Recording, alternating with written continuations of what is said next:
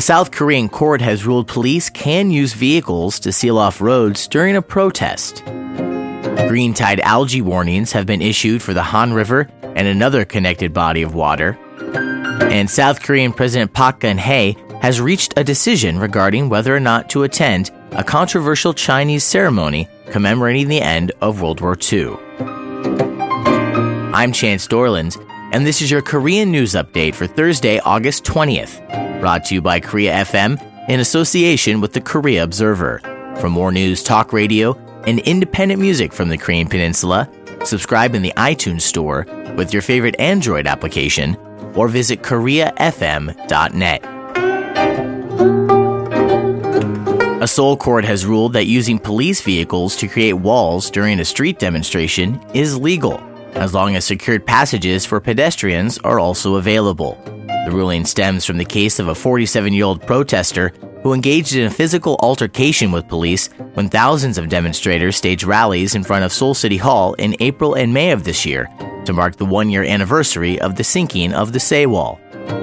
During the protests, more than 13,000 police officers and hundreds of trucks and other vehicles blocked roads to prevent demonstrators from reaching South Korea's presidential offices at Cheongwadae.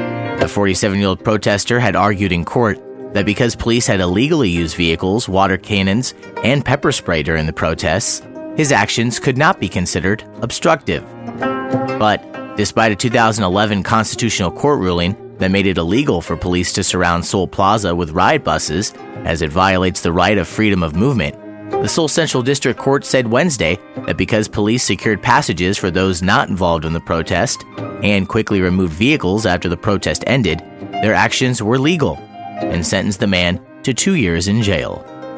The safety of Seoul's water is once again at question, as green tide algae have returned to the Hangang River and another large body of water. The Korea Herald reports a green tide warning was issued Wednesday for Paldang Lake in Gwangju, which is linked to the Hangang and also serves as one of the capital's main water sources. A warning was also issued for the Hangang River on Tuesday afternoon, 18 days after the Seoul Metropolitan Government had lifted a previous warning for the entire downstream section, the first time such an alert was issued in the past 15 years.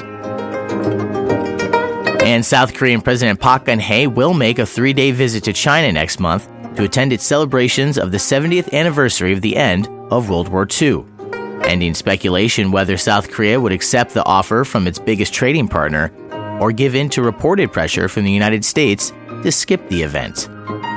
However, despite the announcement, the South Korean government says it has yet to decide if President Park will attend a military parade that is expected to highlight Japan's surrender.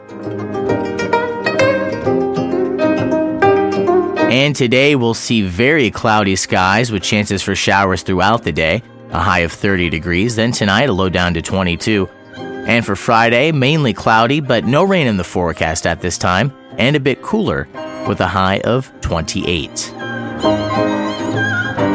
Subscribe to the Korean News Update through the iTunes Store or Android podcasting applications. And for more news, talk radio, and independent music from the Korean Peninsula, visit KoreaFM.net. I'm Chance Dorland.